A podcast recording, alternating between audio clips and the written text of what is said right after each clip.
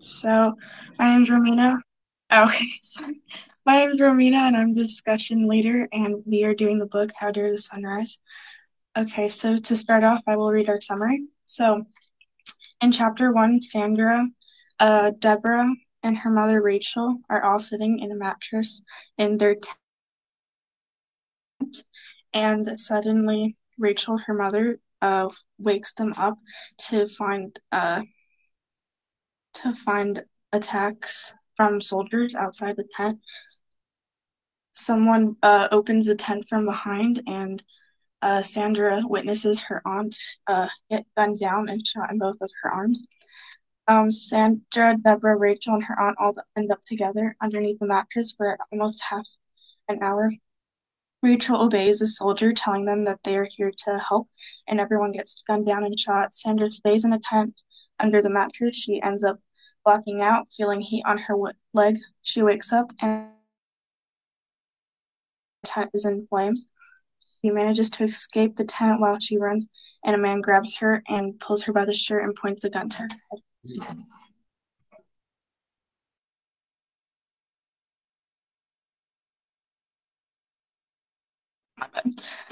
Um, Sandra stays under the tent and she's in flames, and then she has a gun pointed her, her head. In chapter two, Sandra describes her life before and explained how her parents had an arranged marriage. She described her relationship with her siblings and her favorite memories in chapter three. Sandra described her home with her parents, siblings, aunts, uncles, and grandparents, and even visitors. In chapter four, she described her school life and how she adored it. Sandra went to a private school, the best one in Uvira. I'm not sure how you pronounce that. She grew up speaking Swahili and French. She informs us about her. Uh, both her parents wanted them to have a well-rounded ed- education for both her brothers and her sisters. Sandra would remember hearing war going on in the middle class, and her and her rest of her classmates would have to take cover underneath the desk. Um, and then in chapter five, uh, Sandra learned that Rumin, Rumin, I'm not sure how you pronounce that, had died, and her mother was devastated. Rachel was so sad, and it became to affect her physically and emotionally. Heritage was taken into war, and his father tried to buy him back from the military with cows. And then in then he was Heritage was badly beaten up. And in chapter six, Sandra describes her home life once again, and also her family and her life in church, and she loved it apparently. So, um, so back to my questions. In chapter one, um, the author describes the horrific massacre that her family and others experienced in Burundi. Uh, she said, I heard our attacks singing and chanting. They were singing Christian songs. Um, I apologize for how I'm going to pronounce this. I uh, don't speak this language. So, Imani Ya Batu Gabai, God has given you to us. The men seemed to think that they were in a mission from God to massacre us? How do the predators of such crimes use faith and excuse to commit acts of violence against innocents? So, how does. So, yeah, that's my question. If you want me to repeat it. No, it's fine. I think I like hear about this a lot, especially in like certain shows. They always say like, "Oh, God wanted me to do this," and they think like they're doing the right thing and like that's what God wants, but they're like going against him by like killing him or by killing people, which I think is weird and I don't really understand how they think that way. But I think it's like they're so religious and they think it's like what God wants them to do. I think that they're using God as an excuse for their actions and since he's so like highly thought about when they say it's God who's making them do it, it doesn't seem as bad. I agree that they're just okay. using it as an excuse to do these kinds of things because um, if you look at the actual religions, most of them condemn killing people, and so they really like they're if they're really following the religion, they shouldn't be doing. Okay, I agree with all of you. Any more comments, sir? Okay. Uh, for my second question, can any of you imagine having education with very limited resources compared to our education with technology and facilities with an outstanding work environment and everything we need for us to become successful. How does this compare to their um, life in Africa? I think that it makes life way harder when you don't have resources given to you. And like here, we have everything basically handed to us. It's just if you have the motivation to do it, while in other countries, you have to try so hard to succeed and do whatever you can. Yeah, I agree with Anna. I feel like here, everything is kind of, it's not like directly handed to us, but we have a lot of advantages than like people who live in like third world countries.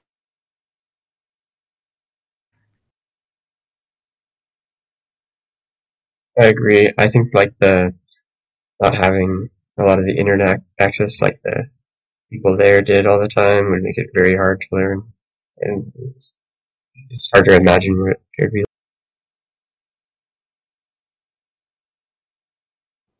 Okay, so for my third question, it was directed to the boys in our group, so just Levi for right now. Um, don't you feel lucky that we don't have to live in a country where by the time we're a certain age that we are dragged into military by chance, and maybe for females too. Yeah, I think it's ext- we're extremely lucky. Like all the child soldiers, child soldiers, and drafting people very early into like horrifying wars and and do terrible stuff that's happening in Africa and those types of areas. Um, yeah, it it would be terrible. Like I can't imagine how awful that would be.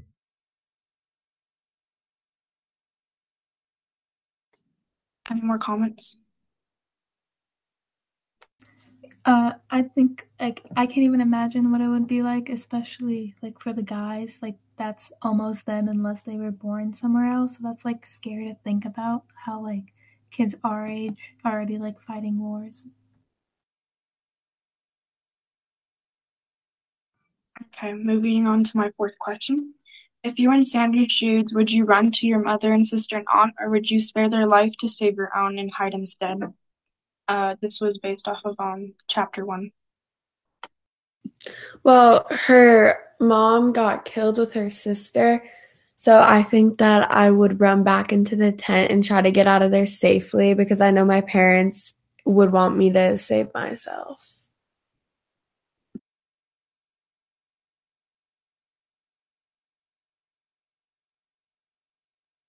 I agree. I think it's um, like she already saw people that tried to leave get ready to get shot and gunned down. So trying to leave would probably lead to them getting shot and killed. So I would decide to.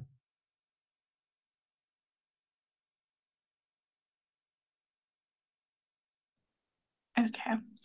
Um, my last question, if any of you speak a second language, and if you do, what are the benefits from it, and how does it help um, your culture or um, where you're from?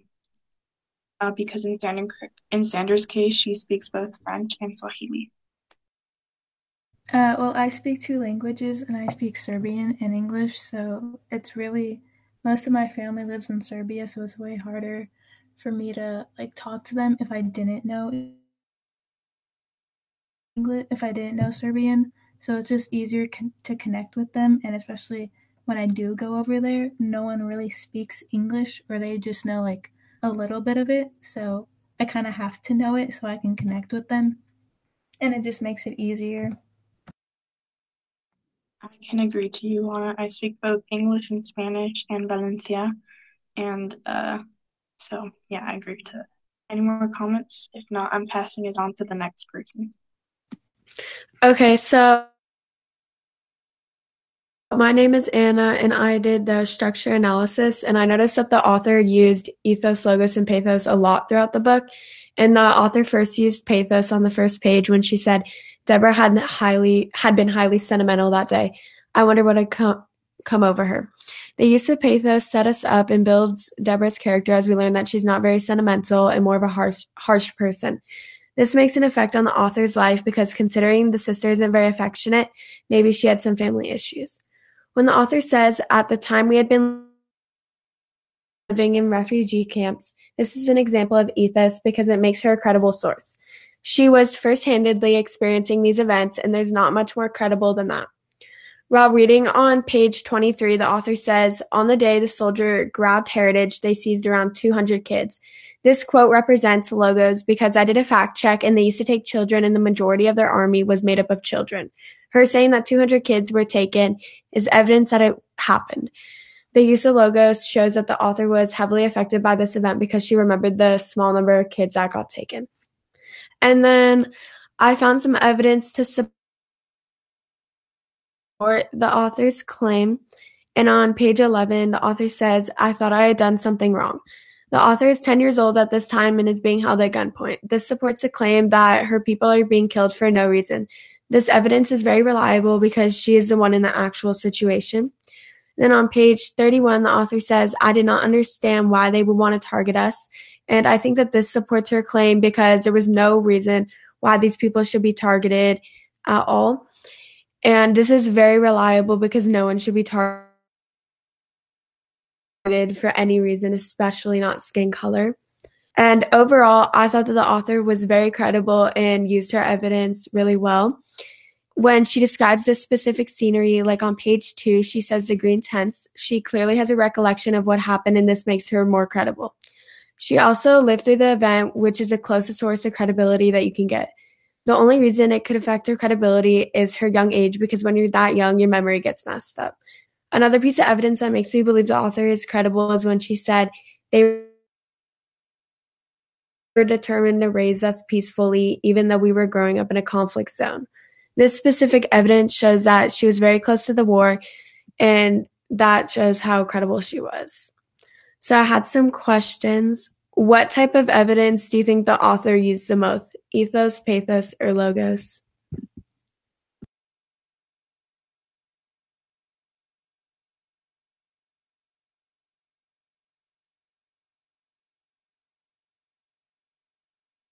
I think she's mostly um, pathos. You guys want me to repeat the question? Uh, uh, I think she's agree using with mostly you, pathos. I think it's pathos. Yeah, she does use um, so, uh, yeah, quite a. Uh, I saw that.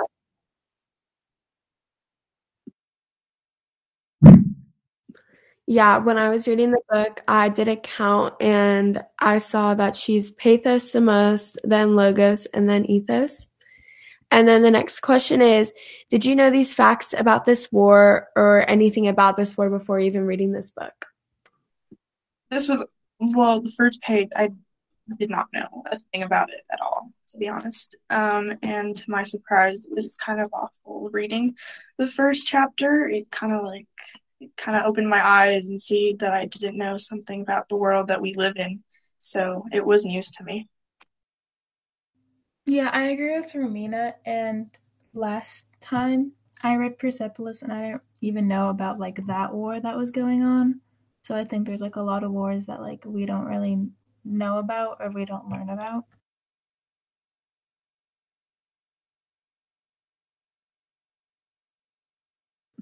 And then my last question is Do you believe that the author is credible and was the evidence used supportive to her claims? I think the author is very credible. Um, like in my last book, she uh, witnessed what happened um, hand first, and she was gunned down by uh, one of the soldiers. So I think on her behalf of the story, it's very credible. Um, like you said, that sometimes at a young age, uh, that's the only thing that can splinter what happened. But overall, I think she's a very credible author. I think she's very credible as well because she lit- like she experienced it firsthand, and the only thing that was like because she is young, so she might have like a little foggy memory of it, but it's also like super traumatic, like going through a war at such a young age. So I, I don't think that her like memory would be like too fogged up. Like I would remember it, especially like you remember traumatic things that happen in your life. yeah, if I there's agree. no other comments, okay. I uh, because like a lot of the stuff that she says about the event and stuff can be confirmed by other people, by different sources. You will talk about different events and you can that. All right, I finished. Okay, so next I am uh, Levi. I'm the rhetorical analyzer. Um, the first thing I want to talk about is continuing my discussion about um, the author's credibility. I um, so I found some examples of the bias of the author, and I think sh- um, the author is uh, um, she views her home and her childhood as overly idealistic just because she was a child, naive. She didn't really understand how um, how uh, that they actually had it there. And I think that was shown by the quote. They were saying like, um, yeah, it was like the most idyllic place on earth, and she was talking about and referencing it. Um, another thing of bias I found was um, she, as a child, was um, her uh, childhood experiences were a little bit biased from her perspective, like she was you're it from her lens. Um, and I, although she has biases, I think she's still the author's still pretty credible. I don't think there's anything that um, I think they can be pretty objective. Does anyone have any thoughts on that? Um, I think obviously if you experience something firsthand, you're not gonna you're gonna have your own biases against it because especially her, like someone like killed her mom and like killed her family. So obviously like there's a little bias going on and everyone has like their own biases. And she also just doesn't know a lot because she is a kid. I completely agree with you, Lana. Um, just uh, when you experience something firsthand, you have more bias towards what happened to you, specifically in her situation after what happened with her family. Uh, yeah, I agree with you.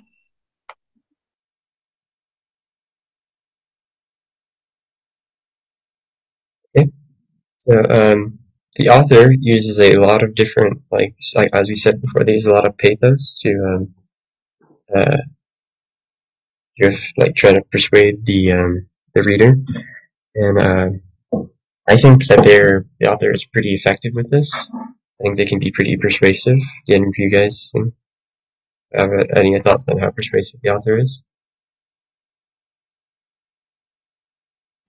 I think that the author is really persuasive because she gives us so much detail and facts that there's no reason really not to side with her. Yeah, and I also think like some of the stuff she describes is like pretty emotional, so I think you can kind of relate to her on like an emotional level too.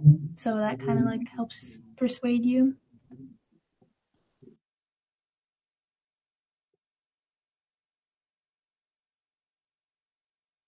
All right, and uh, so now I want to talk about like the specific type of evidence the author uses. And one example of pathos I found was in the first chapter when um, she was saying that, um, and she quoted this I pray to God, if you keep my parents alive, I'll be good, I promise. At the same time, I knew my mother had been gunned down. She must be dead. Deborah must be dead too. My little six year old sister is gone. That beautiful girl, who brushed the sand from my skin after secret swims in the lake. Um, I think this really shows pathos because she's describing uh, the thoughts and the panic and the sorrow that she's feeling during this time. She's trying to convey that to the reader. You guys agree? I completely agree with you, Levi. That is um, especially one of the most memorable parts of Pathos, especially when she lost her uh, mother and her sister. So I completely agree with you.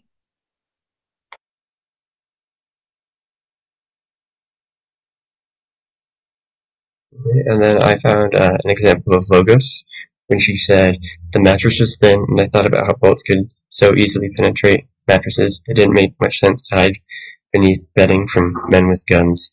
This really just showed how um, her reasoning during this time, and she was just, they were panicking, they weren't really thinking things through, and even though they realized that being under a mattress probably wouldn't help them that much, they just didn't have anything else to do, so they did it. You guys agree with that one? Yeah, I agree with that one, and it totally makes sense. Like, I would be thinking the same thing if I was her, because a mattress is thin. Mm-hmm. I, the next thing I found was the um, the author's appeal to ethos, and I, I think the author used this one the least out of any other ones. And the example I found was when she was talking about her childhood memories, and um, the quote goes, "As my sister Deborah grew, I began teaching the same types of athletic things that Alex had taught me. Like how to do handstands. We showed girly things too, like our collection of soft fabric dolls that were dressed with outfits we concocted from cloth remnants. Sometimes we get bright scraps of fabric from dresses moms have made. I think this um, shows ethos, and this is an ethos argument, because the author was kind of using her childhood experiences to show like how they were they were normal children. They had good relationships with their siblings. They were they lived a normal life, and they were normal people. You guys agree with that?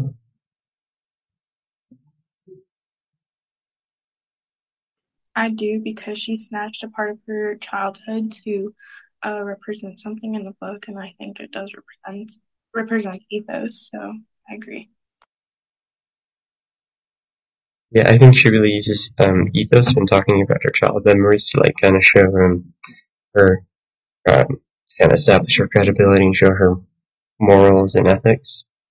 Um, so if anyone doesn't have anything else to say, I'll then pass it on to Lana. Hi, I'm Lana, the structure analysis. And it says, What purpose does each paragraph fulfill? And I said, Each paragraph fulfills the purpose of telling the author's story and explaining everything that's going on and basically telling us her experiences and about her life. So, does anybody have any thoughts on that? I agree with you. Um, every part and every paragraph book fulfill how she needs to explain herself to the world, what happened to her specifically. So I agree with you. Mm-hmm. And I said the introduction like just begins like right away as the story starts. She introduces she kind of starts off by saying like what she's going through and then she introduces some like background characters like her mom and like she introduces the setting as well like she talks about where she is and how she's like in a tent and what's going on. And i said i think the structure is very easy and clear to follow because she's going in like in a chron- chronological order explaining everything that's going on. But then sometimes she does have like flashbacks where she talks about um like her life when she was a kid and like life before the war and like how her family was like and i said i think this like supports the thesis and the purpose because her purpose is to tell everyone her story. And i think this is like the best way to do it because it just flows very well. And when you're telling a story you go in chronological order. So do you guys disagree or agree with my findings? Um, I don't think it's uh, I don't think it's exactly chronological order because she started off um, talking about the ending, so to say. You know what I mean? And then in chapter two, she started off where she began, um, how she was born, where she was born, and uh, her family life. It's kind of like a movie where it starts off at the end, and then you skip back to the um, first part of it. But I do agree that the structure of it was, um, so to say, interesting because you read the first chapter and overall it like uh, grasp your attention and then but i do agree that it does make some sort of sense but i don't like how it starts from the end first but at the same time it's perfectly fine i think it was good that they started with the end first because it like makes you want to read more and wonder what's happening and i think that she explains it pretty well like there are some flashbacks throughout the book but it makes sense because she starts talking about them and it's very clear to when it is a flashback and when the flashback ends. Yeah, I totally agree yeah, with Anna. I don't know what. Mm, I agree with Anna too and Romina. I don't don't know why I said chronological order. It's mostly chronological order, but like she does have flashbacks, and I like how it does begin at the end technically because it just make it hooks you, just like Anna said.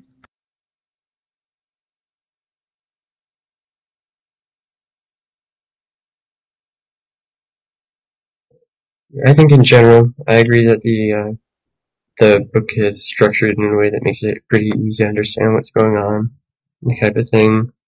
Um, I agreed with Lana on the point she made about the thesis. I think that really does show and support the thesis statement.